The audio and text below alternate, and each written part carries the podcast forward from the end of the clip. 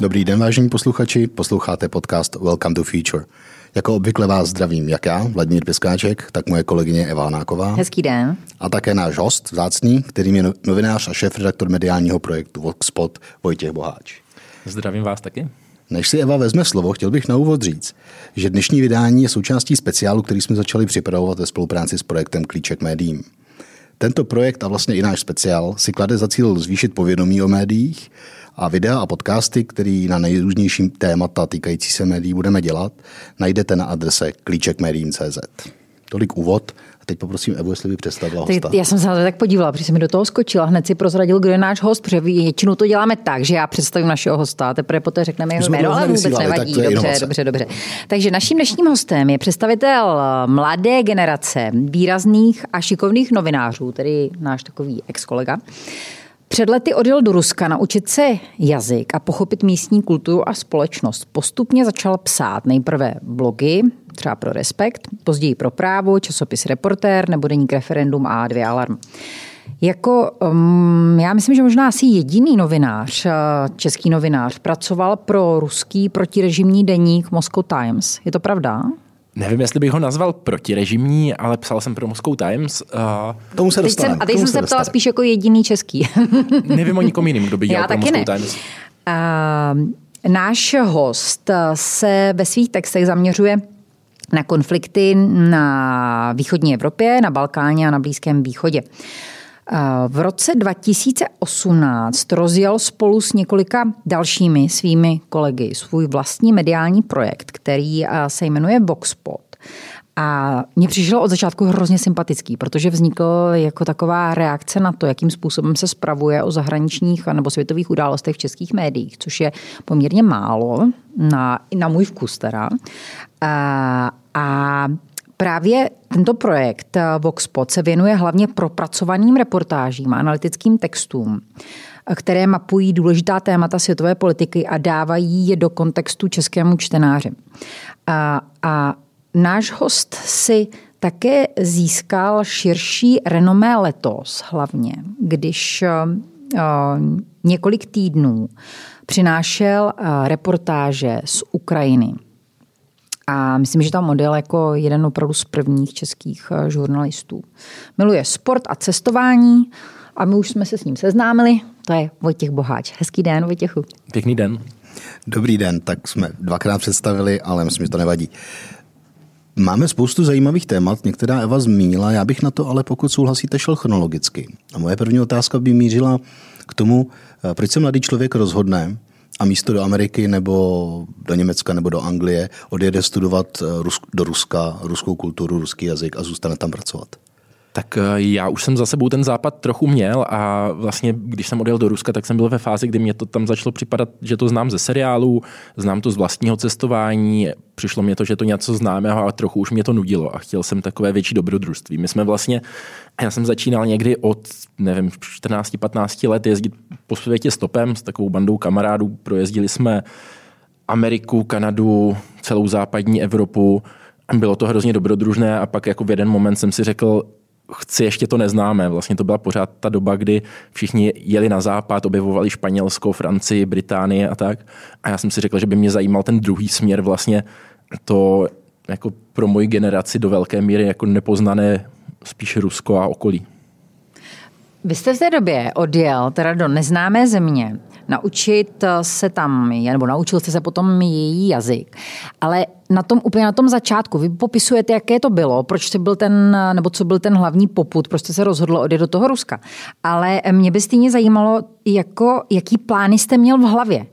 Představoval jste si, že budete novinář, nebo se tam ušel rovnou tady s tímto, jako s, s touto vizí, že prostě já teď pojedu, západ mám za sebou, vy jste někde psal, že vás to napadlo v Santiago del Compostela, že, že, se, že odjedete do Ruska. To znamená, představoval jste si, že tohle bude vaše cesta, že prostě se zaměříte na ten, ten region, naučíte se jazyk, pochopíte kulturu a společnost této země a budete uh, z ní reportovat?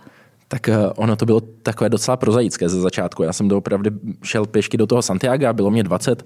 Byl jsem takový jako 20-letý, trochu depresivní, ne úplně ukotvený v tom, co chci do budoucna dělat. Četl jsem bratry Karamazovi a měl jsem chuť, eh, doteď si to pamatuju, jak jsem tam jako měl tu chuť jako Míťa z bratrů Karamazových tam padnout hlavou na dubový stůl, poslouchat, jak tam cigáni hrajou na housle a na basu, utratit všechny peníze pro nějakou svou milou a mít tady tu jako východní idylu trošku a řekl jsem si, že jdu do toho, požádal jsem o stipendium na letní školu na měsíc, kdy jsem odjel měsíc na to nebo pár měsíců na to do Tjumeni, na Sibiř, do ropný, ropného města. A začal jsem tam jako žít tady nějaký tu východní představu. Bylo to trochu jiný, ale vlastně nebyl to Padl až jste tak hlavou jiný. na stůl? No, několikrát. Jakože za, vlastně v Rusku jsem studoval dohromady lehce přes rok, pak jsem tam ještě pracoval a nejednou jsem za tu dobu, myslím, eh, těžce padl hlavou na, tam, na stůl. Tam to asi ani jinak nejde. No ale pojďme k těm médiím. Eh, Studoval jste tam a pak jste se přemístil do Moskvy a začal pracovat pro ty Moscow Times? Ne, ne, uh, já jsem tam studoval vlastně rok a potom jsem se vrátil na rok eh, do Česka. Tady jsem začal, já jsem věděl, že mě trochu láká novinářina. Vlastně jsem vždycky vyprávěl po hospodách eh, nějaké zážitky z těch cest, když jsme ještě stopovali a vždycky mě to táhlo k politice a pochopení toho jak politického rozměru v té zemi, kam jedu. A postupně jsem začal dělat takové přednášky, kam mě zvali různí lidi, zvlášť v Brně, které se hodně zabývaly jako tím politickým rozměrem toho cestování a pak už byl jenom krok k tomu, že bych nějak psal. Takže já jsem si zkusil studentský rádio ještě v Brně, kde jsme měli s kolegyní Ivanou Rybanskou pořad o východní Evropě, o Bělorusku, Rusku, Ukrajině. A říkal jsem si, že nevím, jestli je to ta cesta, kterou chci doopravdy nastoupit, ale že bych si to rád vyzkoušel někde. Takže jsem si dal rok na zase studijním programu na východě. Tentokrát a jsem si řekl, že už se mě nechce úplně do Ruska, tak jsem měl na roky 2013-2014 na Krym, a kde jsem si domluvil stáž v Sivodně, což jsou ruskojazyčný uh, noviny, kam jsem pak psal a zároveň s tím jsem si domluvil, že budu pracovat během tady té doby eh, v Moskvě, v tom Moscow Times, ještě si vyzkoušet nějakou anglojazyčnou redakci. Takže jsem si dal takový rok, kdy jsem studoval politologii na Krymu, do toho jsem dělal pro Moscow Times, do toho jsem dělal pro Sivodně a do toho tam přišli Rusové, ovládli to. Do toho se začaly dít věci. Do toho se začaly dít věci a to víceméně předurčilo to, že budu teda novinář. To Jasně. je, to je hezká, hezká story. Vy jste tam odjel vlastně před deseti lety, že jo, cirka dva- 2011, pokud si dobře, dobře vzpomínám. 11 to let znamená, zpátky, no. no 11 let zpátky. A, pojďme se zastavit ještě u těch médií. A jak, jestli můžete popsat, jak fungovala média v té době, že jo? protože určitě Tamní je média. rozdíl. A jak to bylo v, v minulosti, jak to bylo vlastně po, po anexi Krymu, jakým způsobem prostě fungovala třeba ta redakce toho Moscow Times. Tak eh, Moscow Times byli skvělí a vlastně si myslím, že to můj lehký handicap, že jsem jako první dělal v redakci, která byla anglosaská, fungovala asi trochu jinak, než co mi říkali kamarádi z redakcí v Česku. Já jsem nikdy nebyl kmenový redaktor žádné české redakce, kromě Voxpotu, vždycky jsem dělal na volné noze, ale prostě ty požadavky, co na mě měly, ty nároky uh, té tamní novinařiny byly dost vysoké. Měli jsme šéf redaktora Američana z Texasu, eh, část té redakce byli Američani, Holanděni a nějací lidi ze severu, to tenkrát vlastnila ještě Sanoma Independent Media, která byla, myslím, finská, švédská. švédská, švédská, Mhm. jo, švédská. A jako ta práce byla super, hrozně profesionální, vlastně když jsme tam dělali opedy jako s názorovýma protivníkama, které v Česku by jako většina médií neotiskla jenom proto, že prostě jsou názorově jinde, nebo minimálně v té době. Já myslím, že i ta česká novinářina se od té doby dost posunula. A vlastně bylo to hodně provokující, bylo to dost vypilované, vedly se velké debaty o tom, jako co se teda bude psát, jak to číslo zrovna bude poskládané. A mě to hrozně zaujalo vlastně. A můžu se zeptat nejenom na tuhle redakci, ale obecně na tu mediální krajinu tam. Já za sebe vnímám, že nějaká jako v uvozovkách svoboda v těch ruských médiích končila někdy 99-2000 převzetím NTV, tehdy nezávislý televize. A potom už Putin začal výrazně šlapat po té svobodě. Jak se dalo v těch letech, který popisujete, fungovat v svobodě? Nebo jak vypadaly ty média? eh, Jak informovali tehdy?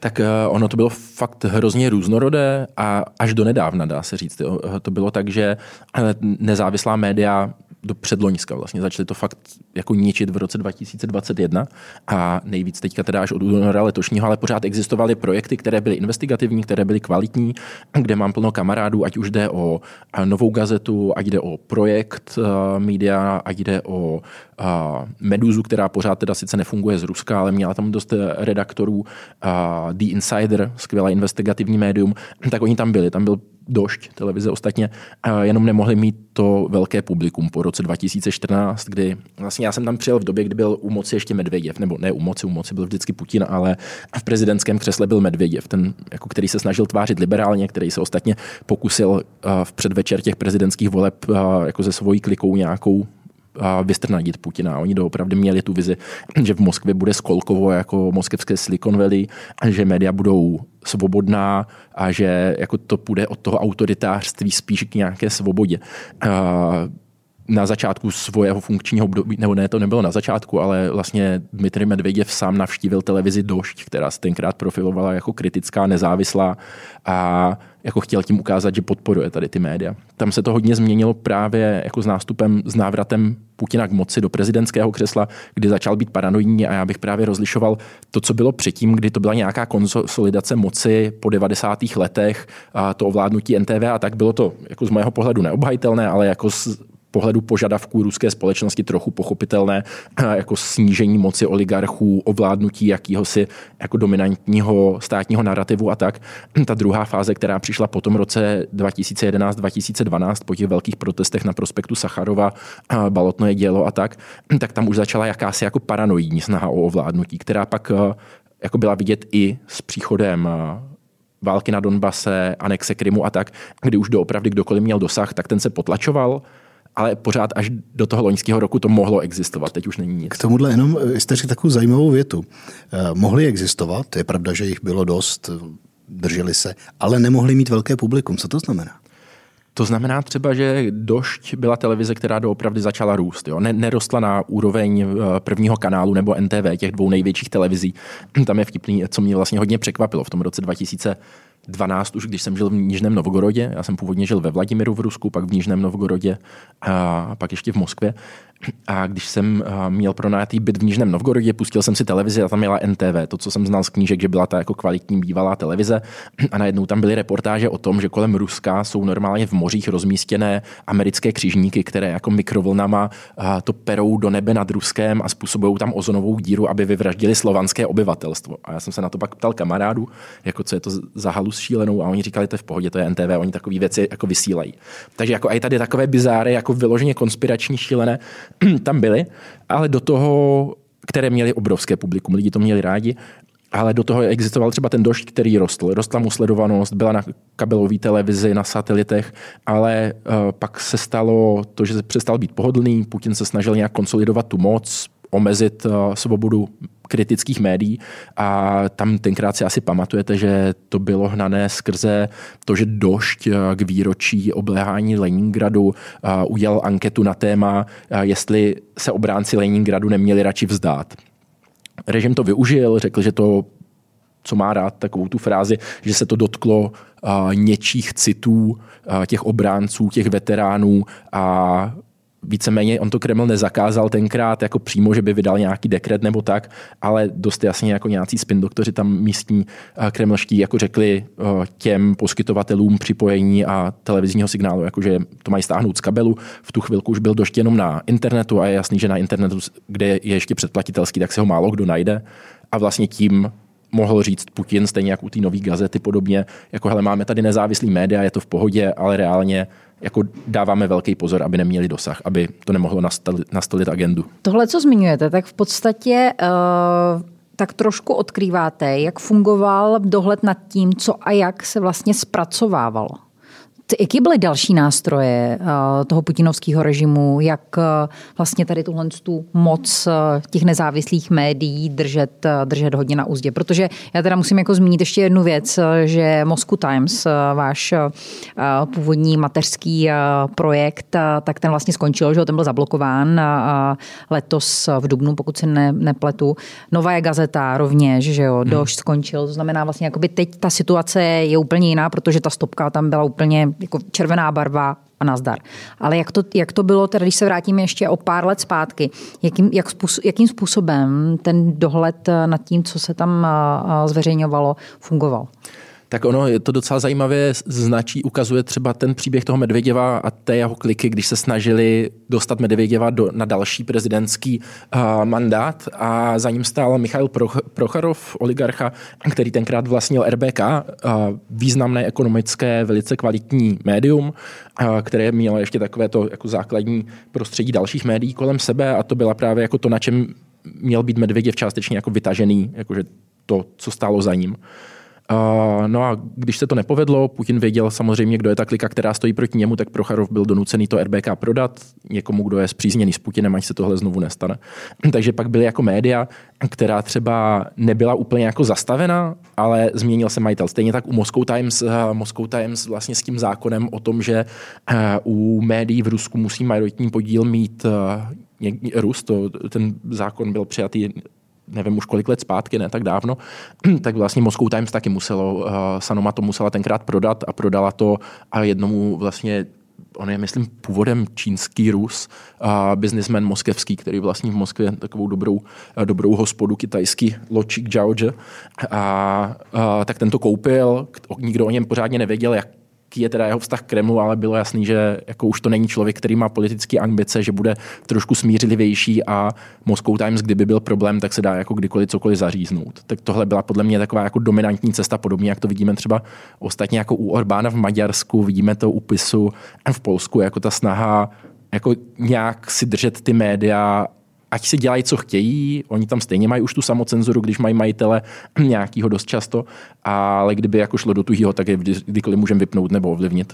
Teď jsme vlastně na konci u, řekněme, tvrdý cenzury nebo předání, předání toho mediálního majetku někomu zpřízněnému, ale mě by ještě zajímal, pro naše posluchače a pro mě taky je určitě e, zajímavý, jak vlastně funguje e, propaganda v Rusku. Jakým způsobem jste zmínil zajímavý příklad. Proč se na to ptám? E, velmi často slyším tady i od inteligentních lidí, no když se můžou koukat na zahraniční média, když se můžou koukat na ty malý nezávislý média, proč teda věří tomu, že ten Putin je tak dobrý a nevěří tomu, že je válka na Ukrajině? A jak oni toho dosáhli, že, že, že vlastně ten národ jakými prostředkama tu propagandu nej, nejsilněji a nejlíp šíří? Já si myslím, že tohle nejčastěji říkají lidi, co neumí rusky a nikdy se nekoukali na ruský jako státní televizi dlouho. Což, co, což je většina, ale ono je jako fakt zajímavý i pro mě. A já když si třeba jako každý den, jeden týden pouštím ruskou státní televizi, tak a mě to baví jako reflektovat a sledovat to na sobě, tak vás to posouvá. Jako, že vy začnete jako nutně, začínáte spochybňovat věci, ta propaganda je dělaná hrozně dobře a odevírá otázky, na které jako sami často nemáte odpověď a začne vám to v hlavě jako víceméně, ono je to jako plavat v proudu přes řeku, jo? Jakože on vás ten proud někam unáší a vy si to neuvědomujete. Vy máte pocit, že pořád plavete k tomu bodu, který byl jako naproti vám, ale najednou už k němu plavete jako někde jinde, v nějakým jiném kontextu. Tak to je vlastně to, co se tam vám děje, když sledujete ty státní média. A ono to fakt není, jako to není hloupá propaganda, která vám řekne na Ukrajině není žádná válka. Ti lidi samozřejmě naprostou většinu věcí ví a tam se pracuje jako s ovlivňováním, jako je to trochu jemnější to ovlivňování. Takže to je spíš, než že by lidi nevěděli, že na Ukrajině válka, tak tam doopravdy nastane nějaký zmatení pojmů v tom, jako kdo je vlastně. Já jsem se teďka o tom s někým bavil, a nevím, jako jak, uh, no, s někým jsem se o tom bavil, že já bych to srovnal třeba s tím, že my víme, že v Ústí nad Labem se to, myslím, stalo, policajti mlátili bezdomovce, vyvoz, uh, vozili v policejním autě za město, tam je nechávali na mrazu, co se jako nechávali je tam krvácet, četl jsem o tom jednu reportáž. My víme, že se tohle jako u nás může stát někde, že se to asi děje, ale protože většina z nás posluchačů tady jsou v nějakém privilegovaném postavení, a jim se tohle neděje, oni nikdy na dně nebyli, tak si spíš jako řeknou, hele, za to si asi mohli sami, oni ty policajty provokovali, bez tak jim ta policie už pětkrát řekla, ať jdou někam pryč a oni neodešli a tak. A nepřipustíme si, že vlastně možná je to fakt své vole nějakých sadistů. A to samé je vlastně to, do čeho vy se dostanete v tom Rusku, žijete v Moskvě, nemáte pořád nejhorší plat, cokoliv byste udělal proti tomu režimu, tak vám tu vaši jako privilegovaný postavení jenom zhorší, tak si řeknete, no tak asi jsou na té Ukrajině nějací nácci, jo. Jakože asi si za to trochu můžou. Asi nás fakt ten západ jako nějakým způsobem ohrožuje a my se musíme bránit. A hledáte si ty psychologické kličky, který z vás jako sejmou tu zodpovědnost za to, že se jako v zemi, kde vy chodíte k volbám, kde vy byste měl být nějak aktivní, děje něco, co by nemělo. A já myslím, že jako v různých kontextech to máme třeba jako i my na nějakých, jako my víme, že v Česku existuje nějaký rasismus, ale... Tak vyzkoušeli jsme si to při covidu, že jo? Ale, no jasně. ale eh, jenom ještě bych vám do toho skočil. Teď vy mluvíte o, řekněme, liberálních, možná i levicových městských voličích.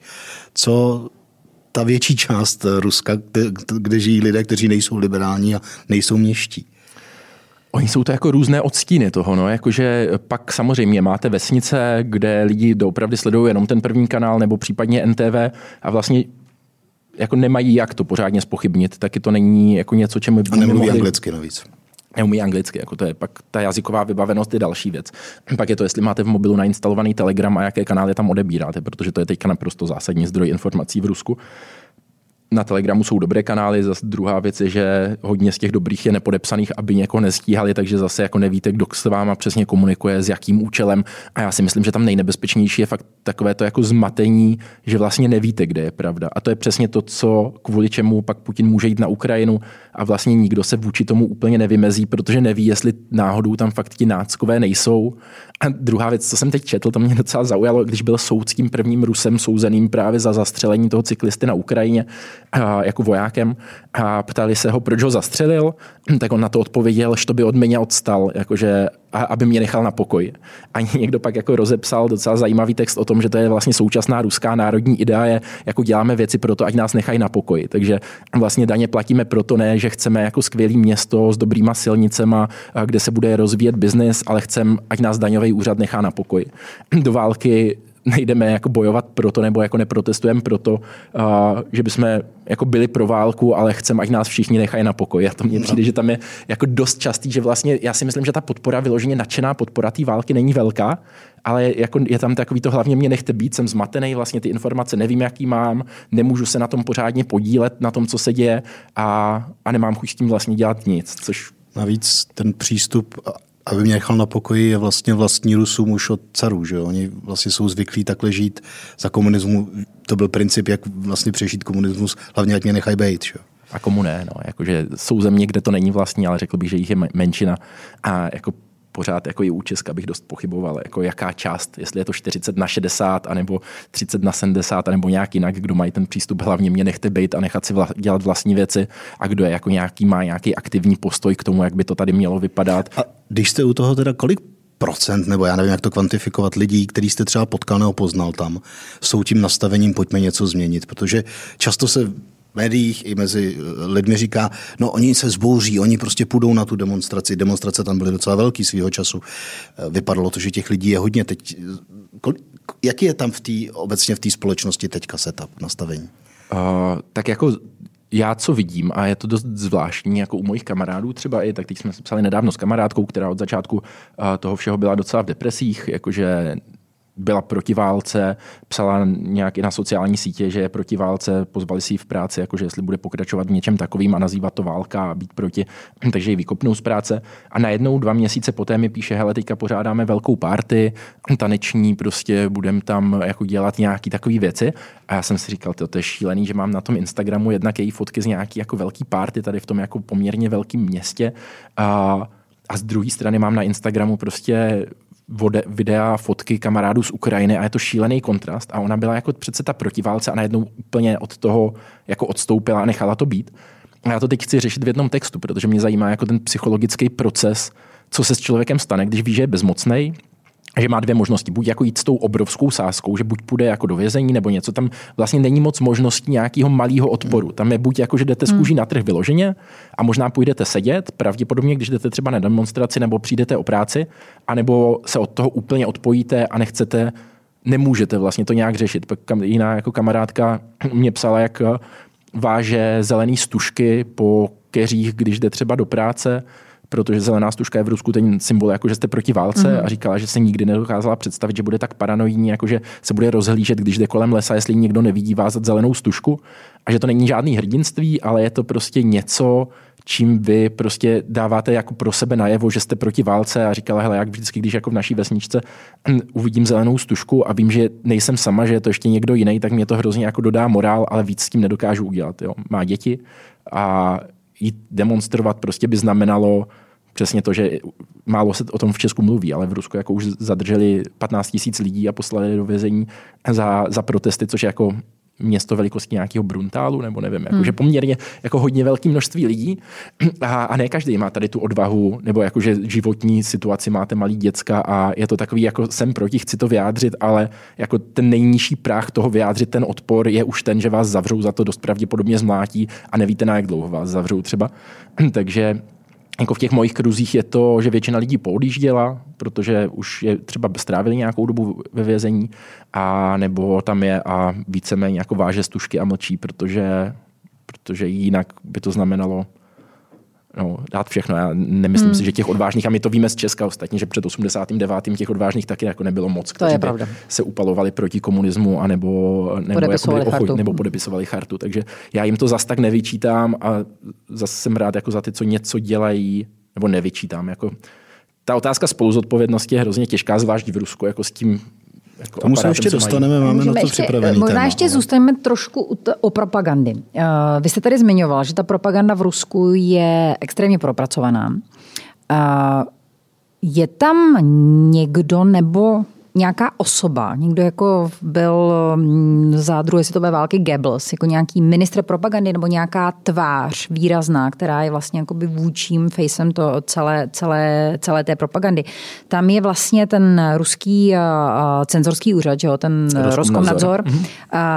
My to vidíme zase, když se na to podíváme na, na sociálních sítích, tak takové ty klasické tváře televize NTV, kteře, kteří opravdu jakoby šlapou do té propagandy extrémním způsobem. Ale podle vás je tam někdo, kdo opravdu jakoby je tahounem a kdo je třeba potom v tahounem v zázemí a potom jakoby ta tvář?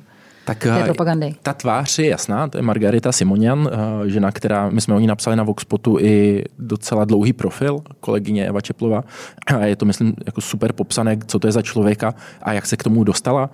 Já jsem ji sám zažil eh, na vlastní kůži, když jsem byl na jedné akci před asi pěti lety v Rusku, vzali nás tam právě do Sputníku, vzali nás do RT a, já jsem tam hodně často střílel ty otázky, jakože to je propaganda, co s tím. A ptal jsem se právě, co mají společného Rasia Sivodňa, což je něco jak ČTKčko u nás, akorát v ruském kontextu, takže vlastně jiný ve výsledku dost.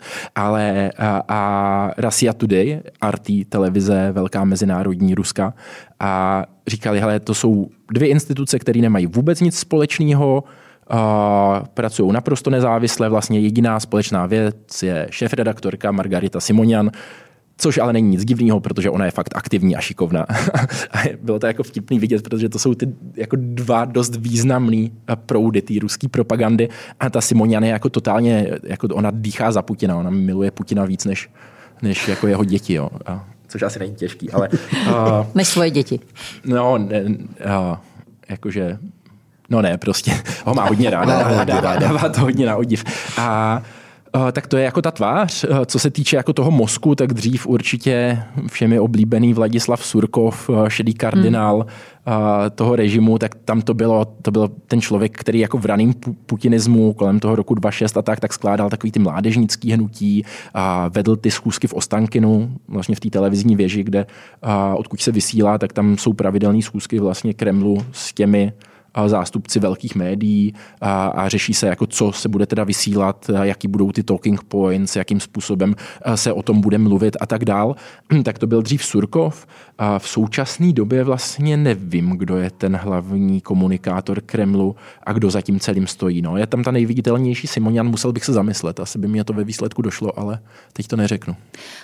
Když ještě zůstaneme u té uh, Ukrajiny, nebo lépe řečeno, když se přesuneme z Ruska do, uh, na Ukrajinu, ale zůstaneme ještě u propagandy. Uh, ono stejně dobře, jako funguje propaganda v Rusku, tak zase funguje propaganda v jiných částech světa. To znamená, že i funguje prostě hrozně dobře na Ukrajině. Překvapilo vás třeba, když vy jste tam byl, prostě byl jste tam několikrát, byl jste tam několik týdnů, tu zemi znáte, obě dvě země znáte. Překvapilo vás, jak je Ukrajina po informační stránce dobře vybavená a jak vlastně jako dobře vede tu informační válku? Tak oni na tom makali už 8 let a jako měli proti sobě dobrého učitele Rusko, když to řeknu takhle jako s nadsázkou. Takže oni věděli, na co budou muset reagovat. Oni jako měli hrozně silný lobbying v Evropě, taky teda hlavně na, ve Spojených státech, jakože počet schůzek ukrajinských lobbystů převýšel počet schůzek lobbystů Saudské Arábie jako s, s představiteli Spojených států, jakože měli to fakt, myslím, 10 tisíc za, za minulý rok, což bylo docela jako vysoký číslo. A Eh, do toho právě, jako oni věděli, jak vést tu veřejnou diplomaci, samotnou diplomaci a, a komunikaci. A tu komunikaci jak dovnitř, tak ven, protože oni doopravdy jako si uvědomovali, že ta válka, kterou vedou s Ruskem, tak sami nevyhrajou, že k tomu potřebují spojence. A jako ta strategická státní komunikace na to byla velice dobře zaměřená a byly různé jako uh, instituce, které za to zodpovídali. Takže jsem se vlastně ani nedivil, že to bylo tak dobře komunikovaný, měli skvělý mediální poradce, kteří doteď jim jako radí, jak komunikovat, jak nepřehltit, jak stanovovat novou agendu a, a tak jsou v tom jako šikovní i sami představitelé Ukrajiny. Pak jsou jako nějaký excesy, které jako když jsme teďka jezdili na reportáži po Ukrajině, tak nám přišli až moc. S Majdou Slámovou právě jsme seděli v autě a poslouchali třeba rádio Bayraktar, což je, jako máte pocit, že je to nástroj na mučení ruských zajatců, protože tam je patriotická kvalitou hrozně špatná patriotická poezie, hrozně vypjatý patriotický pro vále, jako válečný jako pro obránce rap. Uh, recitace hymny a dalších patriotických jako věcí sborem malých dětí a takové ty věci, co si představíte z nějakého dystopického filmu a my jsme hrozně přemýšleli, jestli jako když jste v tom kontextu té války a ten voják na frontě, tak jestli vám tohle dělá radost, protože Majda mě říkala po deseti minutách, ale vypni to, já už nemůžu, já jsem říkal, ne, já to potřebuji. Už, už, název toho rádia je docela to bylo jo. něco jako váš Bayraktar, váš bojovník na informační frontě, jo, jo. a to je ve více rádích, jo, a to už mě přišlo jako, teď to je hrozně necitlivý. Ale... Ještě, ale... ještě možná jedna věc. Ti novináři, kteří se z konfliktu na Ukrajině vracejí, tak eh, vypráví, ovšem nikoli veřejně, eh, a popisují tu situaci, jak vlastně ukrajinská armáda má ty novinářský konvoje vlastně pod um, svojí kontrolu. To znamená, že určuje přesně, na které místa se ti novináři mají dostat. A tak se často děje, že když se podíváte na záběry i ze světových médií, tak v podstatě ty záběry zabírají stejná místa. Je tohle ještě nezávislá novinařina a funguje to tak? Za mě to není dobrá novinařina. My jsme to a tak, funguje to tak? Já, my jsme to tak nedělali. My jsme šli přes svoje kontakty a jako sice je dost možný, že nás příště už na Ukrajinu nepustí, protože jsme prostě se na tu frontu dostávali přes jako svoje známí a jako bez jakýkoliv konzultace s tiskovým oddělením armády a což je zakázaný, když vám dají preskartu, tak jako tam je jedna z podmínek, že jako to musí být tady pod tou kontrolou, ale my jsme brali jako, že ne, že my nebudeme dělat prostě to, co po nás chtějí, ať píšeme. Což je jasný, že oni to chtějí, to je jako jejich plný právo, ale naš že povinnost jako novinářská je jako nepsat o tom, co nám ukazují, ale o tom, co nám neukazují. Takže jsme šli vždycky svojí cestou a, a šlo to taky dělat. Zatím nám nevzali akreditaci, což je asi i tím, že jsme Češi a prostě sem ten přesah není takový a taky jsme nepsali nějaký ultrakritický věci, které by spochybňovaly všechno. Kdyby jsme se k tomu dostali, tak je píšeme, jo. ale jako ono tam bylo na té frontě to, co jsme očekávali. Nebylo to tak dobrý, jak se často povídá, a nebylo to jako nějaký totální propadák, ale chtěli jsme to vidět na vlastní oči od lidí, kteří jako nedostali nějaký notičky uh, od, uh, od tiskového oddělení, co mají říkat, nebo jako kteří by tam, my jsme to zažili už v roce 2019, třeba když jsme byli s Ukrajincema na frontě, tak oni vám prostě ukážou to, co chtějí, ať vidíte. A neříkám, jako, že by neukazovali nějaký masový hroby civilistů, který jako vyvraždili na Donbase. To jako se tam nejspíš fakt neděje, nebo jako skoro stoprocentně. A nebo, zase nespochybnuju, že občas doletí raketa na Donbas, jako, která zabije civilisty, to samozřejmě, jo. ale a, jakože, jak to rusové často podávají, že jsou to jako masožraví zrůdy, který útočí jako na vesnice, který pak vyvraždí, tak jako to tam není, ale jako, oni se vám snaží ukázat ten obrázek, který chtějí, abyste viděli a dokud budou novináři, kteří jsou ochotní s nima takhle pracovat a bude jich víc než těch druhých, tak, eh, no, tak jim to na stačí. Na druhé straně asi nic není černobílý. Mě třeba Matyáš Zerno popisoval, jak je odvezli vlastně v tomhle konvoji novinářském do Buči, když poprvé, když jako se vlastně objevila ta zpráva. A ta věc je prostě šílená, to znamená jenom to, že vás odvezou do Buči a hod vás tam někam postaví, ještě neznamená, že by se o ní nemuselo reportovat. Jo, to... Ne, ne, absolutně ne. Jako, a často je to nápomocný naopak. Ti pres, uh, sekretáři. Ale je, je, dobrý mít oba přístupy. Nicméně, abych ještě se vrátil k té komunikaci. Já mám takovou otázku, která se třeba na tom neschodneme s Evou. Eh, mně se hrozně dobře líbí, jak někdo asi velmi inteligentní radí asi inteligentnímu prezidentu Zelenskému, jakým způsobem komunikovat. On je velmi agresivní. Mě to trošku připomíná Churchilla vlastně za druhé světové války. Jak, jak proč si myslíte, že zvolili tuhle formu komunikace? Je to směrem dovnitř, aby ukazoval, že je silný svým lidem, anebo směrem ven, aby prostě vlastně vyhrožovala, útočila a opravdu ukazoval tu svoji sílu? Já jsem nad tím hodněkrát přemýšlel. On eh, podle mě je v hrozně dobré situaci. Jo. Já nevím, jestli už byl na obálce Time, nebo byl. jestli tam bude byl, že? Mm. No. A prostě on je celebrita teďka, jako globální, bohužel jako samozřejmě po třech měsících války, nebo více než třech měsících už to ztrácí, ale vlastně když si vás podá Zelenský, tak to nechcete. Jako, nebo minimálně ze začátku to tak bylo, že vy jste ten vlastně jako on vede to veřejné mínění. On je ten člověk v zeleném tričku, který prostě se schovává a vede tu ukrajinskou armádu proti agresorovi. Takže si to, myslím, mohl dovolit. A často tam bylo jako z Německa třeba uh, takový ty reakce, no, co on nám tady, teď my mu pomáháme a on se po nás takhle vozí a ve výsledku nás ani jako nepřijme uh, do Kieva, ale byla doba, kdy si to mohl dovolit. Je otázka, jak ta doba, dlouho ta doba bude pokračovat a já si myslím, že už se to nutně, jako přesto, že se snaží pořád komunikovat velice dobře, tak myslím, že to vyprchá za chvilku. A teďka vyprchá jsem prostě... na venek, anebo vyprchá i dovnitř té země? Já si myslím, že ta komunikace nebyla myšlená dovnitř té země. Myslíte, že, že ta agresivita je, je mířená myslím, že kvůli tomu, aby on opanoval ten prostor? Já si myslím, že jo. Já si myslím, že to byla jako jeho velký take, který měl, jako jeho možnost té silné osobnosti, která má všechnu pozornost médií, kterou si přeje, tak on měl tu možnost takhle útočit a vlastně jako trochu vyhrožovat těm té svojí protistraně což opadne a myslím, že dovnitř to zase tak nefungovalo. Jakože tam na té Ukrajině jsem se nesetkal s tím, že by to někdo bral. Jako to brali jo, tak Němci jsou blbí, jakože nám nabídnou pět tisíc přilep ve chvilce, kdy potřebujeme jako zbraně, nebo francouzi, to, že se snaží domluvit s Putinem je jako otravné, ale jako občas přebírali ty formule, který používal, ale tam jim je to vlastně na nic, aby to na, ta nálada všeobecná byla nějaká protifrancouzská nebo proti německá. Jasně, ale pojďme, jestli můžeme. Vy máte tu schopnost a ty zkušenosti eh, to popsat eh, velmi dobře.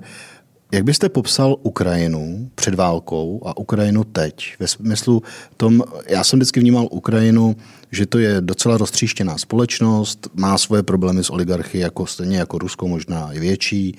Je je tam silný vliv toho Ruska, to znamená, je, není tam nějaká názorová jednota. Přišla válka, logicky změnila spoustu věcí. Eh, jak, kdo jsou, co jsou Ukrajinci? Kdo jsou to Ukrajinci vlastně z vašeho pohledu? To je obrovská otázka. No. Píšu o tom teď knížku. A, Taky zkusme schrnout do několika vět. A, a biju se s tím trošku. Uh, oni jako rozhodně před válkou to byla šíleně jako roztříštěná země. A měla jako ně, několik míst, každé bylo jiné. Ne, je to taky tím, že ta země má od západu k východu stejně jako je, myslím, od východní slovenské hranice do Bruselu. Jo. Takže ta země je gigantická a stejně tak z českého pohledu se blbě chápe, co to znamená, když vám někdo okupuje pětinu země, která je ale pořád 800 až 1000 km, nebo jo, 800 km hmm. od vás, jo, nejbližší okupující, nebo i víc, třeba tisíc, když žijete ve Lvově. A pro mě je hrozně těžký pochopit vlastně, co to obrovský území znamená pro nějakou tvorbu identity každého Ukrajince. Když jsem Ukrajinec z Lvova, tak co pro mě vlastně pro moji identitu Ukrajince znamená to, že součást Ukrajiny je o 1500 km dál Donbas. Tady jako si nějak představím, když jsem teď v Praze žiju, původně jsem z Brna, tak co pro mě znamená Moravskosleský kraj, ale je to blízko, byl jsem tam hodněkrát. Je to vlastně fakt sednu na vlak a jsem tam za dvě hodiny za půl dne, dejme tomu teďka už, ale jako ne, ne, není, to tak, uh, není to tak nepředstavitelný. A tam musíte mít jako tu osobnost nebo tu sebepojetí mnohem více rozkročené. Uh, co to bylo před válkou? Uh, jakože je fakt, že mě až ta válka dala jako pevný obraz Ukrajince. Předtím to bylo doopravdy jako tak jsou lidi na Donbase, jsou lidi ve Lvově, jsou lidi v Kijevě, jsou lidi v Záporoží. Teď eh, se ta, ta identita hrozně spojila. Plno lidí nám říkalo, často to opakovali, taky je vtipný sledovat, je, že vlastně to, co se říká v rádiu, tak pak často opakují lidi, takže ono to není, že by jako to ty lidi napadlo zaraz všechny, ale nejspíš jako to někde slyšeli a chytli se toho, tak eh, jakože Rusko přišlo uh, jako nějak denacifikovat Ukrajinu, ve výsledku ji derusifikovalo a sjednotilo hrozně a je pravda, že jako od Lvova po do nějaký míry Donbass, i když ten Donbass je specifický. Tam jsme taky dělali reportáž třeba v Soledaru a to už je zase něco trochu jiného. Uh, tak jako minimálně po ten Charkov a tak, tak se to hrozně moc sjednotilo a je to braný jako, hele, my jsme tady ti Ukrajinci, kteří mají společného nepřítele, hrozně, eh, kterým je teďka Rusko. Hrozně často se tam objevuje jako navázování té vlastní identity na kozáctví. Hodně často se tam objevuje to přisvojení si druhé světové války a té současné války jako něčeho propojeného boje proti fašismu, kdy jednou to byl fašismus nějaký německý nebo nacismus, teďka je to prostě ruský. Dost často, co mě tam baví hodně, protože v druhé světové válce přece jenom uh, umřelo, jako myslím, poměrově nejvíc Ukrajinců, víc než Rusů. Nejsem si jistý, jak tam jsou přesně ty čísla, ale těch Ukrajinců tam, no. my, myslím, bylo uh, o dost víc. A teďka se to začínají zvedat, že vlastně Rusko trošku píchlo do vosího hnízda a oni začínají říkat, hele, ale Rusové si tady přisvojují jako tu velkou vlasteneckou válku jako něco jejich, ale tam jsme umírali my hlavně, ne oni. A začínají to obracet, že Putinův režim teď stojí na, spom, na tom vzpomínání na tady tu válku a Ukrajinci řeknou, no ale tu jsme vám vybojovali hlavně my, jo, nebo jako v té jsme umírali hlavně my. A začínají se tam objevovat tady ty společné jako body z minulosti, který si do té svojí identity vkládají. Pak jako je to ještě podle měst, že v Kijevě nám často říkali, hele, můj dědeček tady nebojoval proti nacistům z Německa, proto aby to teď okupovali jako ruští nacisti. A, a začíná se to skládat, ale pořád tak jako povaha nebo ta identita je hrozně komplikovaná. Nedokážu úplně říct, co to je. Je to něco hodně jako já tam cítím, nevím, jestli je to z historie nebo jestli je to postmajdanovský, ale cítil jsem to, já jsem přijel vlastně poprvé na Ukrajinu v roce 2012, pak jsem tam studoval na Krymu od roku 2013 a já cítím obrovský rozdíl mezi jako Rusy a Ukrajinci v nějakým, jak se tam cítíte. Jo? Jakože eh, v Rusku vždycky na takových jako každodenních příbězích jsem přijel poprvé studovat do Vladimiru historii, šli jsme ven jako k ohni a mě tam hrozně otravovalo ta hierarchický přístup jako skoro na každém místě, že se sedí u ohně a je tam jeden borec, který není ani extrémně chytrý a pořád mluví a pořád mluví a pořád mluví. A je to takový jako nějaký alfa samec, který ho všichni uznávají, že on bude teda ten, co bude mluvit. A já říkám, hele, nenudíte se tady? A, jako, a vši, oni to nějak nespochybňovali a to se mě tam stávalo často a mě to hrozně otravovalo, protože já mám rád jako živou debatu, když jako se lidi spochybňují navzájem, něco si vyměňují.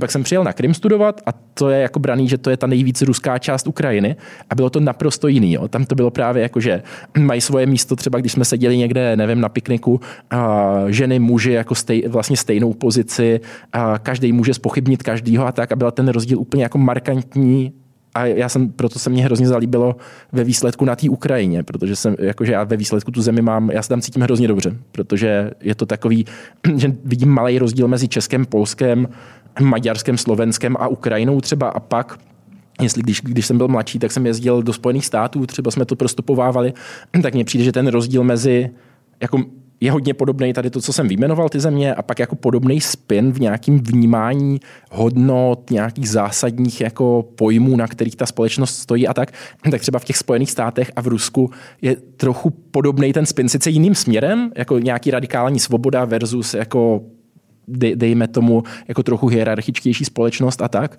Nevím, čím je to způsobený, ale vlastně to Rusko už beru jako trochu, trochu vzdálenější. Ale popsat jako identitu Ukrajince je pro mě pořád hodně těžký. Já jsem zmiňovala, že vy jste odjel na Ukrajinu jako jeden z prvních nominářů. Válka začala 24. února, to znamená, teď už je to víc než 100 dní. Vy jste tam ale na tom místě byl dlouho ještě předtím, než, um, než ten konflikt uh, vypuknul. No ono to nebylo, že my bychom tam vyjeli jako jedni z prvních, ono tam bylo dost lidí už před náma, jakože tam jezdili od uh, listopad, prosinec, protože o tom se mluvilo, že když si vzpomeneme na to, jak to vypadalo, uh, tak uh, tam jezdili, my jsme byli jediní, kdo neodjeli potom, když ta válka začala. No a to mě právě zajímá, protože my jsme to, řešilo se to, že jo, když sedíte v baru během února, ledna s kamarády známými, tak jsme řešili teda, co bude. Jo. A postupně vlastně jsme dospěli k nějakému přesvědčení, že teda Rusko na Ukrajinu nakonec nevtrhne. Hlavně jsme se uklidňovali zejména poté, kdy, kdy Rusko uznalo, v úvozovkách uklidňovali, nezávislost separatistických republik na východě země a bylo to tak, jako, že určitě ne, určitě Putin tam, tam nevtrhne. Ale mě zajímá, eh, když se na to podíváte vyspětně, to znamená, jaký pro vás byly ty hlavní indicie, eh, že ten Putin na tu Ukrajinu ve finále zautočí. A co byl ten hlavní poput, proč teda, na rozdíl od těch ostatních, jste na té Ukrajině zůstali? Já jsem to napsal 30. listopadu vlastně článek, ve kterým jsem říkal, že ta válka bude a jako vyjmenovával jsem tam ty důvody. Včera jsem ho zrovna četl, protože jsem přednášel na biskupském gymnáziu v Brně a chtěl jsem to tam jako zmínit, proč jsme si vůbec mysleli, že ta válka bude. A ono to bylo poměrně dost jako vzájemně propojených příčin. Ta úplně nejzákladnější byla, že uh, jsem si uvědomoval podle dlouhodobé retoriky Kremlu současného, hlavně Putina, že pro Putina odchod Ukrajiny z jeho nějaký mocenské sféry není možnost.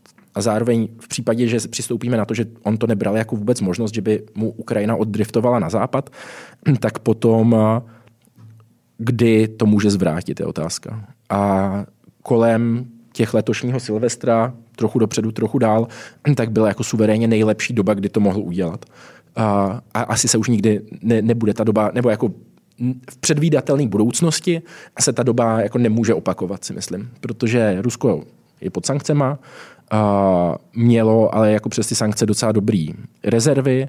A Ukrajina se víc a víc vzdalovala a dělala jako nějakou interoperabilitu svojí armády s armádama NATO, zároveň začaly prodávat Spojené státy a Británie a další západní země tu Ukrajinu vyzbrojovat zbraněmi, které by mohly poměrně ten poměr sil na bojišti jako dost zvrátit.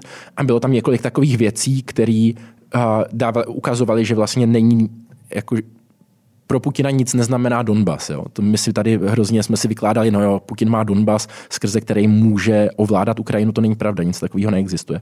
Pro něho jako to bylo velice neuspokojivý ten stav, ve kterým on zůstal po roce 2014, kdy Ukrajinu nemůže ovládat, Donbas je mu prakticky na nic, reálně jako z toho není výdělek, z toho není mocenská páka na Ukrajinu, nic takového. Je pod sankcema, kterým nedokáže vzdorovat, to je tam taky důležitý, že jako na ruskou ekonomiku ty sankce mají obrovský vliv.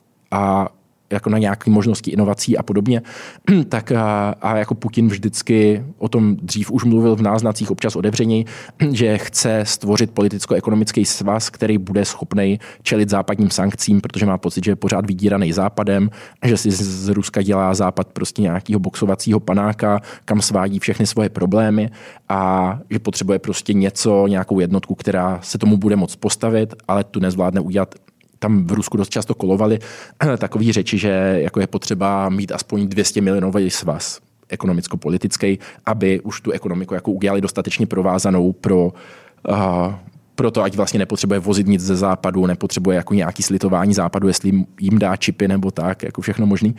A to bez Ukrajiny nešlo postavit. Jako když vezmeme Bělorusko, Kazachstán, další potenciální země, tak bez Ukrajiny to nebude mít. A já myslím, že on to tak jako reálně vnímal, že prostě vždycky si s ním bude Západ hrát tak, jak se Západu bude chtít, dokud neudělá tady ten svůj jako mocenský blok. No a když jsem to vnímal takhle, tak z toho vyšlo, že prostě ta válka musí přijít teď někdy. No. Takže jsme, eh, tam, jsem tam chtěl jet, já jsem si myslel, že přijde kolem Silvestra, že využije toho, že eh, většina politiků a, eh, vojevůdců na západě bude na Silvestra a na štědrý den doma, že nebu, a, protože jsem tušil, že tam bude ten plán jako hrozně rychle obsadit Ukrajinu a když to uděláte 24. v noci, tak prostě je velký rozdíl, jestli ti lidi v kanclu jsou, nebo jestli tam přijdou až zítra nebo pozítří. A tak jsem si myslel, že to přijde v zimě, ale měl jsem ještě jinou práci, dělali jsme na reportáži o Green New, uh, zelený dohodě, mm-hmm. na tady týhle. Green Deal. Green, Deal. Green Dealu. Green New Deal. Takže jako hned, jak jsem to dodělal, tu, re, tu reportáž, tak jsem na začátku února vyrazil čekat víceméně, až to začne, protože jsem měl pocit, že jako každý den, co to budu odkládat, tak už to může přijít. Nakonec to přišlo vlastně po třech týdnech, co jsme byli na Ukrajině. No, takže jsme tam na to čekali, bavili jsme se ještě s lidmi, jak to vnímají, koukali na to, jak se na tu potenciální válku připravují, protože všichni si uvědomovali, že těch ze začátku 100, pak 200 necelých tisíc vojáků na té hranici je ten strach z toho nějak panoval. Mě už kamarádi psali, kdyby to přišlo, tak jestli můžou přijít potenciálně do Česka to nějak přečkat. Takže jako to bylo téma, který existovalo už tenkrát. A když jste se s ním bavil, věřili v to, že uh, Rusové tam vpad, vpadnou nebo nevpadnou? Co byl většinový názor? Uh, nevím, jaký byl většinový. Většina lidí říkala, že nevěří tý jako, jo, OK, řekl bych, že většinový byl ten, že jako to nebude ta full-scale invaze, která ve výsledku byla, což si myslím, že může být trochu způsobený i tím, že vláda neměla zájem na tom, aby si to lidi mysleli a komunikovali jako zdrženlivě. Oproti třeba Británii nebo Americe, který byli nejvíc, jakože to bude. Tak Zelenský se to snažil neustále mírnit, že jo? Tak, tak se to Zelenský snažil mírnit, ale nemyslím si, že by to bylo kvůli tomu, že by si to neuvědomoval, to nebezpečí. A když jsme se bavili s borcem na ministerstvu obrany pak uh, v Kijevě, uh, ještě před začátkem války, tak jsem se ho právě ptal, jako co si tady vlastně myslíte, bude válka nebo nebude.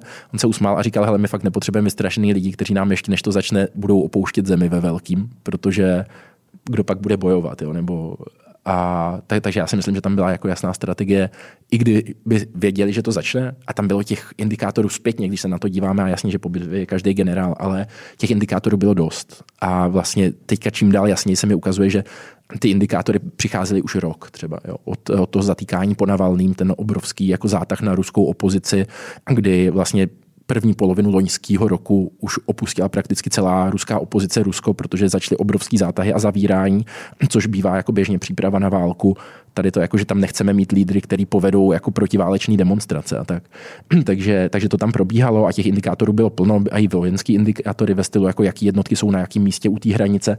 Takže já jako věřím tomu, že oni to věděli a, a že spíš nechtěli strašit jako dřív, než se ten Putin rozhodne tak, jdem do toho teďka teď se do toho pustíme. Opět mistrná ukázka komunikace. No, myslím, že velice, velice schopná. A když ještě zůstaneme u těch médií, eh, bavili jsme se tady o přístupu Rusů k různým eh, zahraničním zdrojům, médiím obecně, informacím obecně. Eh, jak to vypadá teď z pohledu médií a informací na Ukrajině? Já tam mám dost kamarádů novinářů. A... Kromě rádia Bayraktar teda. Kromě rádia Bayraktar, to, to je jasný. No. To, to si puste, doporučuji naladit eh, rádio Bayraktar všem. Udělám to. A, a pak můžete psát do komentářů pod podcast, eh, kolik minut jste to vydrželi. ale nevím, možná když člověk nerozumí tomu jazyku, tak to je jednodušší, ale když rozumíte, tak je to těžký. A uh, jinak nevím, jak se to teď změnilo. My jsme odjeli z Ukrajiny před měsícem a půl naposledy, takže už tam dlouho nejsme. Ale uh, vlastně všichni novináři, ať už jsme byli v Mikolajevě, třeba kde jsme se bavili s místníma novinářema, dřív investigativcema, ať už jsme byli ve Lvově uh, nebo jinde, tak říkali, že prostě přeskočili samozřejmě na to, že informují o válce, o vývoji války a že vlastně ty média, bez toho, aby jim to někdo nařídil, tak samozřejmě teďka je prostě priorita informovat o tady tom a o možnosti jako nějaký pomoci lidem, kde se co dá udělat a víceméně hmm. jako ta hmm. organizační role. Co mě tam dostalo hned od prvního dne, když vlastně nad náma přeletěly ty první rakety, my jsme skočili do auta, naladili rádio a jeli jsme směrem na Kiev, tak uh, hned od začátku se začali v rádiu ozývat takový tohle uh, ve veřejném prostoru je hodně fake fake špatných informací, když se k vám dostane něco, co vás hodně překvapí, tak to nezdílejte hned, zamyslete se nad tím, z jakého je to zdroje a tak. A věci, které by byly super, kdyby zněly v Česku v rádiu, jo, každých deset Výuka minut. mediální gramotnosti. Tak, tak tam ta výuka mediální gramotnosti vlastně byla hodně velká, což je vlastně dobře i vidět, podle mě v Rusku by tohle jste neslyšeli. Takže ty dvě propagandy, se liší třeba i v tady tomhle, že jako jedna vás varuje před tím, že, že ty věci můžou být fake, ale samozřejmě, že vám hned říká, berte informace z oficiálních zdrojů, což jako pak znamená, jako nevěřte všemu, ale věřte nám, hmm. což ale pak dělají i třeba Doněcký rádio. Jo. Teďka, když jsme poslouchali, tam je rádio Stolica v Doněcké oblasti, uh, který ovládají separatisti.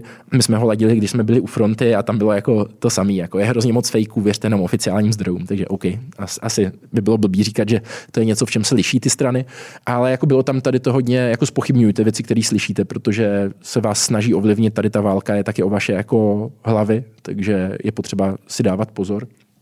Ta moje otázka byla vlastně i k tomu, jakým způsobem fungují v současné chvíli ukrajinský média, protože já samozřejmě sleduju třeba na Twitteru některé, to jsou vlastně solitéři, novináři. Hmm. Tam třeba člověk, který se jmenuje Ilya Ponomarenko. Ten je v Kiev Independent. No, v Kiev Independent. A to je člověk, který vlastně v současné chvíli má asi jede, jede 1,2 milionu followerů na Twitteru. Hmm. To znamená, že, že mě to zajímá i z pohledu toho, jestli jakou roli hrají tradiční média, jestli vlastně se to celé to, to, to informování nepřesunulo primárně na sociální sítě.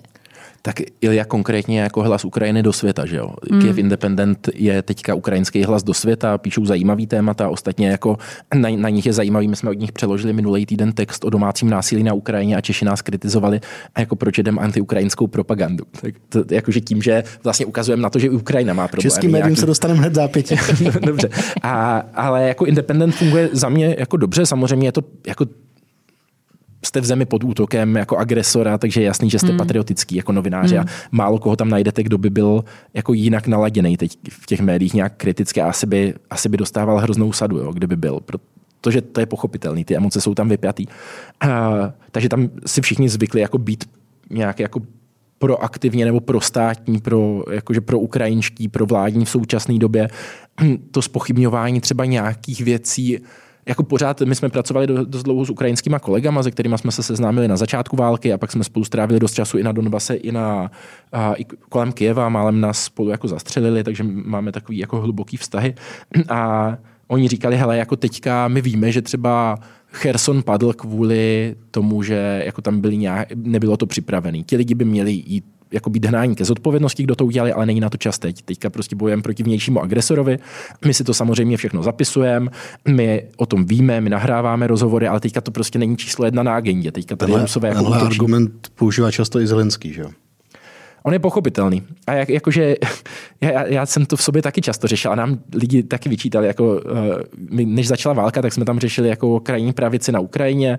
Dělali jsme jako rozhovory jak s pravičákama, tak s levičákama, jaký spolu mají zkušenosti, jak to tam vypadá, jako kdo vládne ulici a tak dál. A pak nám lidi někteří jako vyčítali, že jsme to nevydali. Tak jsem říkal, sorry, začala válka, jako tohle nebyla jako ta agenda dělat teď, jako dodělávat článek o tom, jestli jsou nácci na Ukrajině.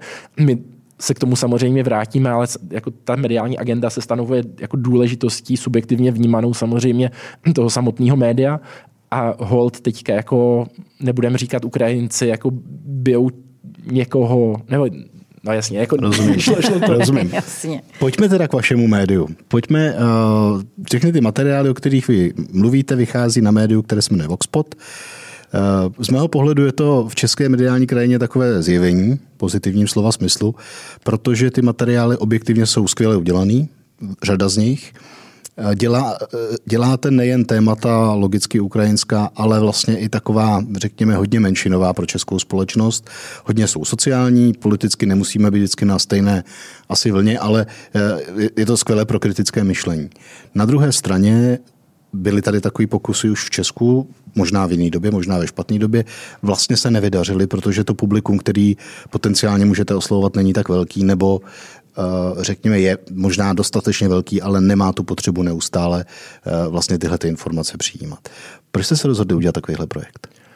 Ono to bylo hodně dané asi tím kontextem, ve kterým já jsem vznikl jako novinář, eh, kdy jsem jako jasně, začal jsem v Moscow Times, nějak jsem se zajímal o svět, ale to jsem mohl jít i do hospodářek, třeba jako psát eh, o Rusku a východní Evropě a jako učit se tam o Tondry Soukupa. Tam spíš problém byl, že já jako reálně novinářem jsem se stal na Krymu, pak na válce na Donbase, pak na volný noze jsem dělal uprchlickou krizi a vlastně první tři roky toho, co jsem se snažil být teda novinář na volné noze, tak byla jako front page v médiích českých vládla jako mezinárodní agenda. Jo. Jako, a bylo to pro mě hrozně svěží, protože jinak mně přijde, že jsme fakt takový lehký hobbytín. Mluvíte který... o době před covidem. Jo, před covidem, no jasně, to byl rok 2013-2014, když já jsem začal. Takže a já nemám rád tady to jako české nepropojení se světem, jak nás ta jako kotlina, ty hory na hranicích fakt jako oddělují nějak mentálně často a jako znovu vymýšlíme kolo, jako v tolika situacích nejsme často moc zapojení do nějaké mezinárodní, když se podíváme třeba na Polsko, kde jsem žil rok a, a taky jsem tam pracoval zase ve Vyšegrad Insight, tak a třeba jako jim závidíte, jak vlastně překládají knížky, jak vedou tu debatu, jak vysílají svoje reportéry, jakou mají reportážní školu a jak komunikují se světem a jak se snaží mít nějakou aktivní roli v rámci i třeba Evropské unie, ale nejenom, jako v, obecně v mezinárodních organizacích. Pak se vrátíte do Česka a máte pocit, že se tady akorát nadává jako na to, co nám kdo udělal a jak vlastně všechno špatně a udělali bychom to líp, ale reálně nejsme aktivní. Když jako se pokusíme vyjmenovat nějaký jako fakt dobrý český diplomaty, tak mě jich moc nenapadá, jako kdo by to prosazoval, kdo by byl vidět, jakože za nějaký český zájmy. Já věřím, že existují český zájmy, že můžou být jiný než francouzský zájmy, než britský zájmy, než španělský zájmy, protože prostě žijeme někde jinde, máme jinou historickou zkušenost. Akorát prostě místo toho, aby jsme je nějak dávali jako si formulovali v nějaké jasné debatě a snažili se je třeba prosazovat.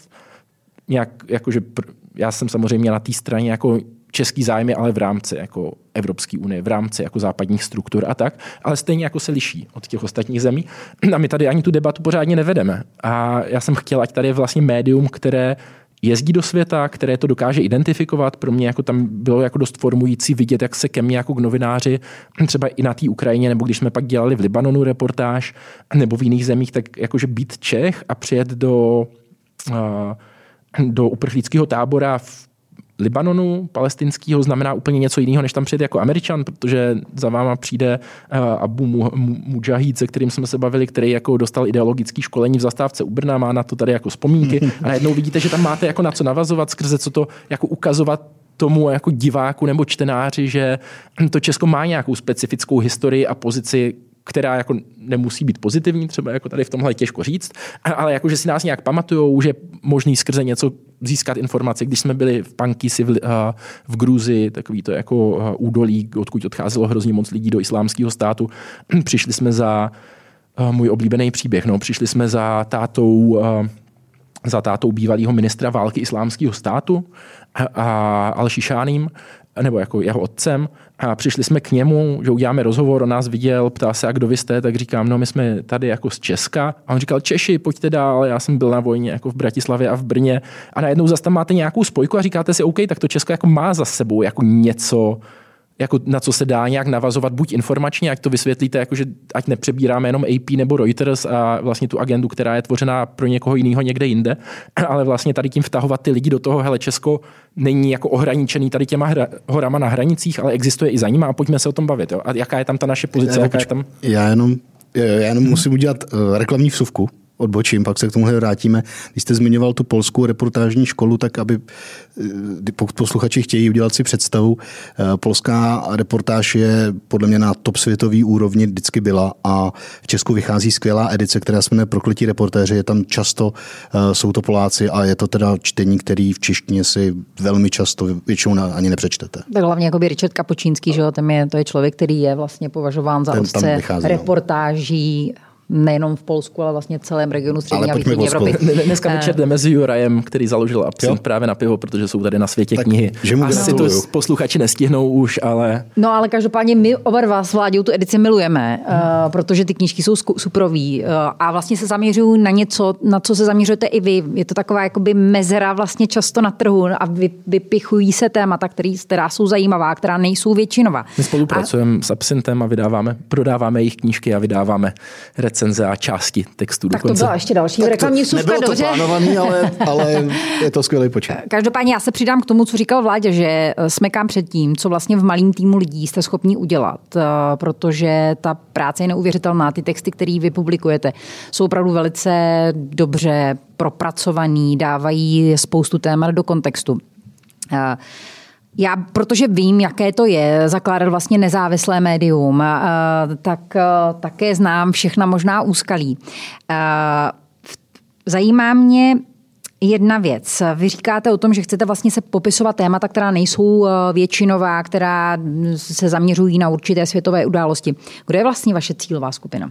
Pro koho ten váš projekt píšete? Na koho se zaměřujete? Kromě Evy teda vidím tady dva členy cílové skupiny. Dí, díky moc za ty pěkné slova. tak teď jsem zvědavá, jak budete definovat tu cílovou skupinu. Když říkáte, že vidíte dva, to, jo, pozor dva členy t- eh, vaší cílové skupiny. Já, ono samozřejmě na to nás eh, od samého začátku upozorňovalo plno lidí. Jo. Jakože vlastně je to takový Don Kichotský boj za to dostat sem nějakou agendu, kterou reálně Češi nechtějí a jako ono Uh, Takhle oni chtějí, protože já to znám z toho mého projektu, že uh, věci, které jsou zahraniční, propracované zahraniční reportáže, které běžně v českých médiích najdete, jsou extrémně čtený. Ale bohužel uh, vám ten projekt třeba nezaplatí.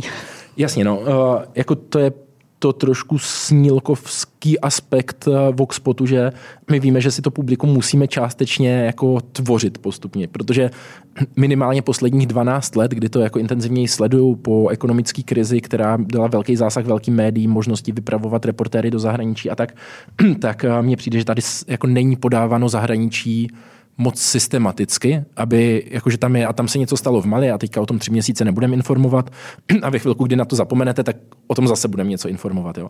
Takže vlastně vy netvoříte toho čtenáře, nebo není tady tvořený čtenář, který má v hlavě ten globus a tak nějak ví, co se na něm děje, kde jsou jaký uh, trendy, jaký hnutí, kde kdo bojuje proti komu a jak je ten svět jako nějak politicky vykonstruovaný. My se snažíme tady ty čtenáře a diváky trochu konstruovat do budoucna, takže si to publikum potenciálně zvyšovat, ale jinak je to nějaká, eh, jak by to nazvalo Vice News asi, tak uh, by and for Connected Generation, což je jako lidi, kteří jsou už zvyklí léta jezdit do světa, kteří do světa jezdí surfovat, kteří jezdí prostě na výlety, uh, nějak už se do nějaký míry nabažili toho, že už znají Indonésii, Tajsko, Jižní Ameriku a vlastně začínají mít chuť po tom politickém přesahu, že vlastně když někam jedou, tak i ví, co se tam děje. Už to není jako jenom takový to konzumní cestování a já si myslím, že to je takový jako trochu mileniálský, že to začíná, nebo už to je jako v nějakém rozjezdu.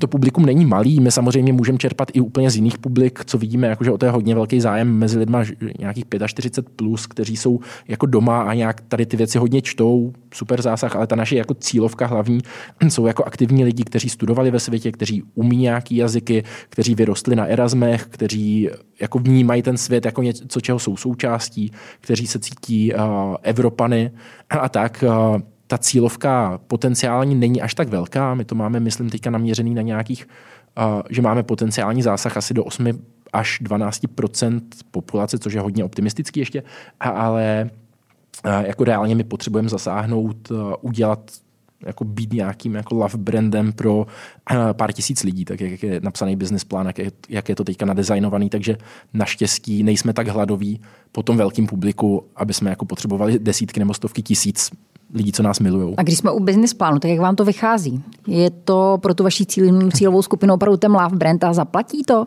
Protože vy za začátku jste dělali crowdfundingovou kampaň, do dneška vlastně děláte uh, crowdfunding přímo na vašich, uh, na vašich stránkách. Tak jste v černých číslech? Teď se tam Vojtěcha jakožto vydavatele.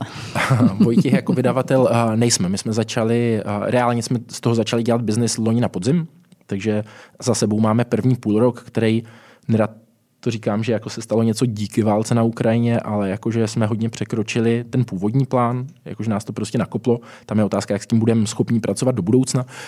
Ale ono fakt dost dlouhý roky to vedlo nadšení skupiny lidí, která byla ochotná jako nemít víkendy a nespat, hlavně já s Anetou, co jsme to jako začali a vedli, tak už za sebou máme nějaké vyhoření, ale jako bylo to pro nás taková srdcovka, že jsme do toho tu energii dávali a pak jsme si ale v jeden moment řekli, hele, takhle to nejde dál, potřebujeme víkendy, potřebujeme jet někdy jako na dovolenou a takové věci. Takže uh, jsme si řekli, máme dvě možnosti, buď to opustíme a Voxpot nebude, a my odejdeme prostě jako s nulou a jako hodně vyčerpaní, ale že jsme to zkusili, a nebo půjdeme reálně do biznesu, uh, napíšeme business plán, najdeme někoho, kdo nám na to potenciálně půjčí, když to bude dobře napsaný a nepůjčíme si jako nějaké likvidační peníze, ale když jako doopravdy to vyzkoušíme jako až nakonec. A když to nevíde, tak můžeme říct, hele, snažili jsme se to sem dostat, to téma zahraničí a jako udělat Česko světovějším ze všech sil. Nepovedlo se to, nedá se nic dělat, pojedeme do Kanady prostě na dva, tři roky pracovat a splácet půjčku nebo cokoliv. Jo. Ty možnosti jsou, jakože jak se s tím nějak popasovat. Máme to i jako nějakou unikovou strategii v rámci toho business plánu, že ta půjčka je třeba odstupňovaná jakože to nedostaneme celé hned, ale vlastně tak, ať nás to nikdy nezlikviduje a na základě toho, jestli se daří ho naplňovat nebo nedaří, tak se pak uvolňují jako další, uh, další kousky. Ten business plán Zatím, zatím to jede, no. zatím to jede, zároveň jsou tam nějaké ještě milníky dost zásadní, které třeba přijdou letos na podzim, na kterých se teprve začne ukazovat, jestli jsme to předpřipravili tu redakci dobře na to, ať může projít nějakýma většíma ještě transformacemi. To znamená, jestli to dobře chápu, že na podzim nebo v zimě uh, půjdete tou cestou, že nejenom, že budete žádat o nějaký crowdfunding, ale vlastně uh, řekněte těm svým fanouškům, tak nás podpořte trvale, kupte si nějaké předplatné, aby ten projekt se stal sustainable, nebo je to jenom jedna, jedna z plánů? To ještě ohlásíme, jak to bude. OK. A když vy jste začínali, tak vy jste uh, říkali, že chcete vlastně nabízet i audio, audiovizuální obsah. Nevím, jak moc se to úplně podařilo. Samozřejmě, že občas eh, máte i reportáže na YouTube, na vašem kanále. Na druhou stranu vy jste zmiňoval při tom rozjezu toho projektu, že vaším cílem je se dostat s těma eh, videoreportážema i jak do českých médií, tak do zahraničních médií. Povedlo se to a nabízel jste to třeba nějaký český televizi? Uh, tak uh, my jsme s tím pak už nepracovali od nějaké doby. My jsme, uh, tak to ty reportáže byly vysílány v ruštině na doždi právě.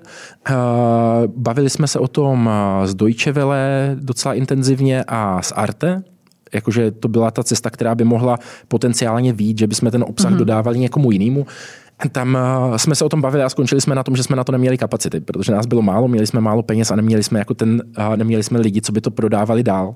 Takže tam to vypadalo, že bychom se i na něčem domluvili, že by to mohly být potenciálně peníze, co by to zaplatili dál, ale uh, my jsme fakt ty první roky od roku 2018 do 2020 tak jsme jeli jenom na audiovizuálních reportážích, vydávali jsme v průměru jednu měsíčně, kolem 20 minut hodně náročné věci ze světa, kde my jsme tam měli hodně jasně stanovené, že nechcem dělat jako jedu někam s humanitárkou a natočím jako lidi, co dostávají humanitárku, co se dělá i u nás, ale nás to prostě nenaplňuje. Takže jako máme tam reportáž o ruském vlivu na Balkáně, ve který v jedné reportáži se bavíme s prezidentem Dodikem Republiky Srbský, s dalšíma dvěma prezidentama toho kolektivního prezidentství bosenského. Máme tam Lavrova, se kterým jsme byli.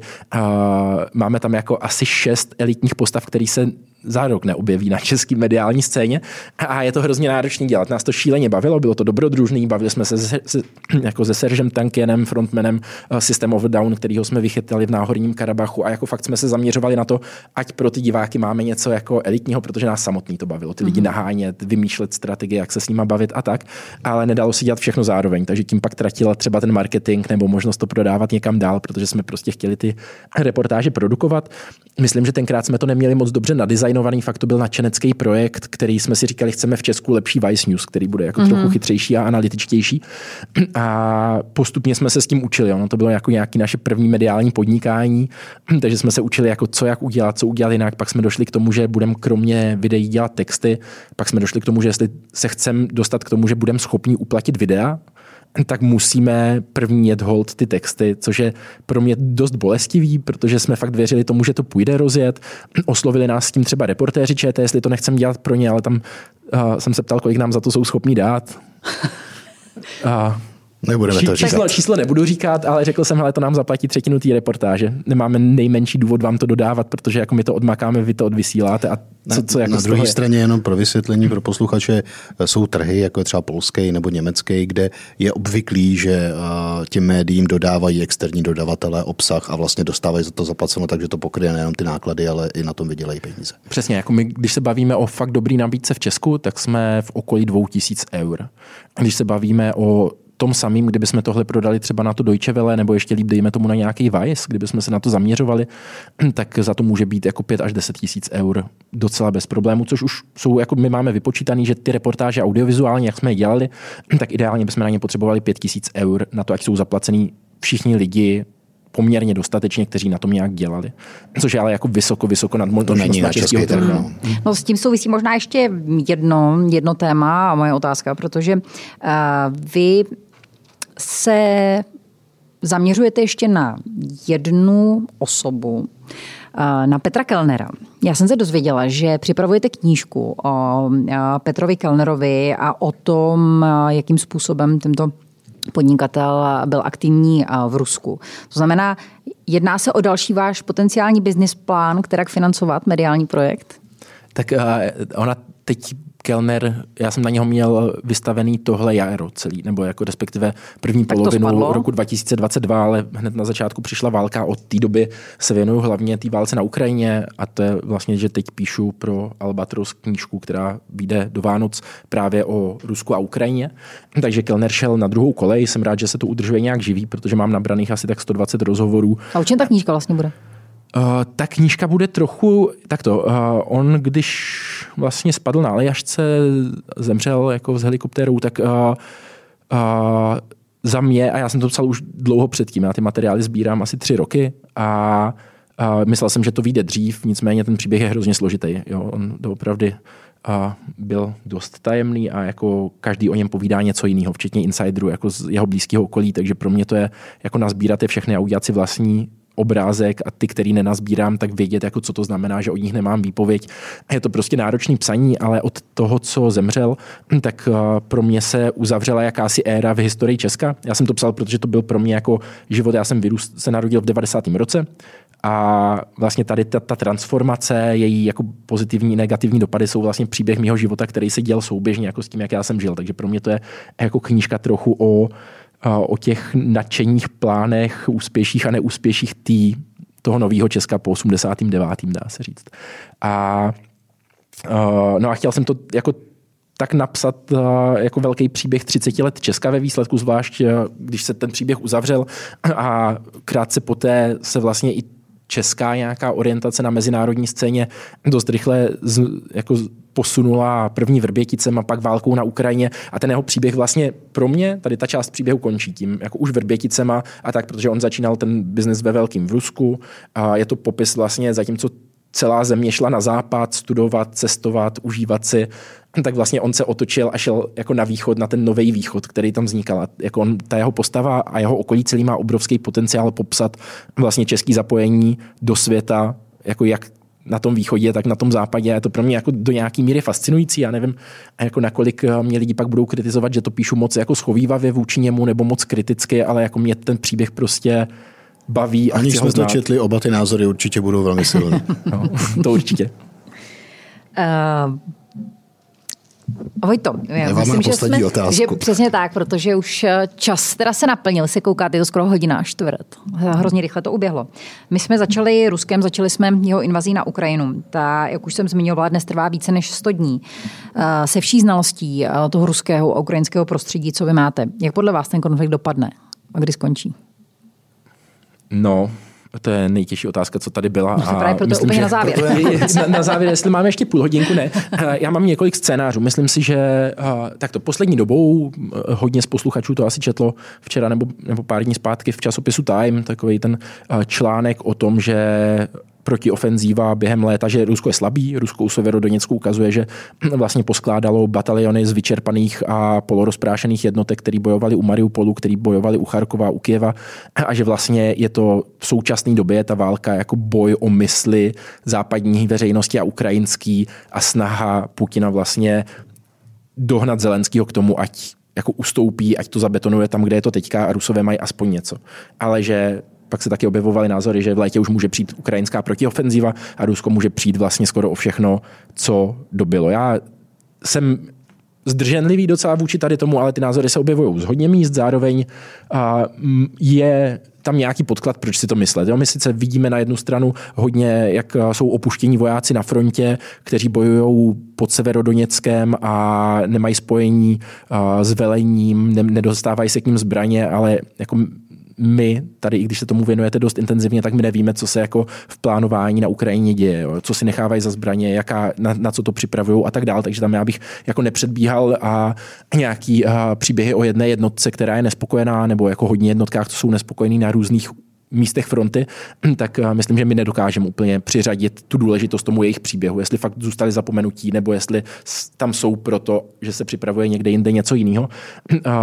Myslím si, že teďka bude hrát eh, výraznou roli několik faktorů. Jednak je jako to, jestli Ukrajina dokáže eh, dál držet eh, se v pozici, kdy Západ je ochotný ji podporovat v tady tom boji a nezačne jí tlačit k tomu, ať už to ukončí. Protože to je podle mě pro Putina teď zásadní dohodnout se s Ukrajinou na tom, aby řekla OK, Mariupol, koridor na Krym a nějaké věci, co jsme dobili, tak zůstanou vám a teďka bude nějakou dobu příměří Zabetonuje se to stejně tak, jako se zabetonovalo v roce 2014-2015 situace na Donbasu což by byla podle mě docela pohroma pro Ukrajinu kvůli tomu, že zároveň my teďka nevidíme nikoho, kdo by Ukrajině v současné situaci byl ochotný garantovat hranice nebo jako to území do budoucna. Takže Rusko, kdyby se z toho dostalo, a pak už by to bylo na výkonu Ruska. Jo? Jestli by se dostalo spod sank- ne spod sankcí, ale nějak navázat rychle ekonomiku na Indii a Čínu, a udělat nějaký projekty, že se postaví na nohy a stabilizuje, tak to za pět let tady máme zase. A padne Oděsa, padne prostě koridor až k Podněstří a myslím si, že by to bylo prostě jenom rozložený do hodně let to postupné osekávání Ukrajiny a nakonec během jako dlouhého času, říká se o Rusku často, že tam čas mají, což si myslím, že trochu jako je i pravda, tak uh, tak vlastně by ta Ukrajina byla ohrožená dál a vlastně nezbavili bychom se toho rizika, jenom bychom ho trochu zpomalili.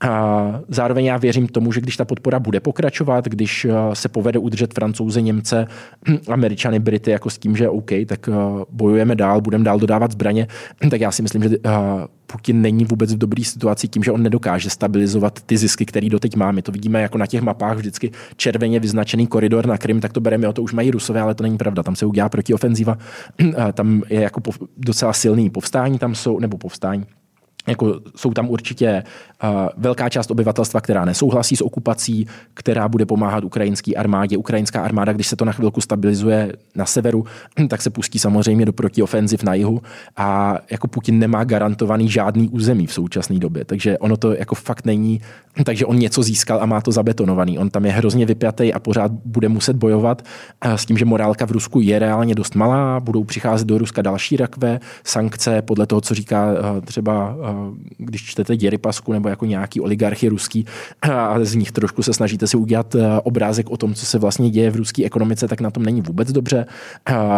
Ta rychlost jako napojování se na Čínu nebo Indii právě taky se jako bude trvat dva, tři roky. Výhled Ruské centrální banky je, že následující tři roky půjde ekonomika dolů zhruba jako o víc než 10%. Děry Paska pak říkal, že jako se máme připravit na krizi, která bude jako trojnásobená krize 98. roku, což bylo totální pohromá, úplný pád. Jako já tohle znám třeba přes ten příběh Kellnera, jo, když mi lidi od něj povídali, co znamenala ta krize 98. roku tam. Takže tam je otázka, jako kam se Rusko zvládne, jako jak dlouho to Putin zvládne udržet, jestli jako nebude velká nespokojenost i uvnitř armády nebo nějaká snaha jako ho dotlačit k tomu, ať toho už nechá, ale on si asi uvědomuje, že pro něho je to destruktivní. On když jako nebude mít žádný zisky, tak je to přímý ohrožení jeho a jeho celý bandy, že zůstane u moci, což pro ně znamená vězení, což pro ně může znamenat jako mezinárodní soud, kdyby se změnil režim a oni budou bojovat jako zuby nechty, ať se tohle nestane. Takže já si myslím, že to není rozhodnutý, že to záleží na hodně faktorech a jako myslím, že se to bude dost lámat v následujících týdnech, jakože nevím, po prázdninách budeme rozhodně vědět mnohem víc a vůbec nevylučuju tu variantu, že Ukrajina může ty území získat zpátky. Skvělý, já jsem moc rád, že jste Evě neřekl datum, kdy to skončí a jak to skončí, ale odpověď byla perfektní. Děkujeme moc. A pozitivní na závěr. Já jsem se snažil ještě tam dát něco hezkého. Vojto, moc děkujeme za návštěvu a hezké povídání. Děkuji za pozvání.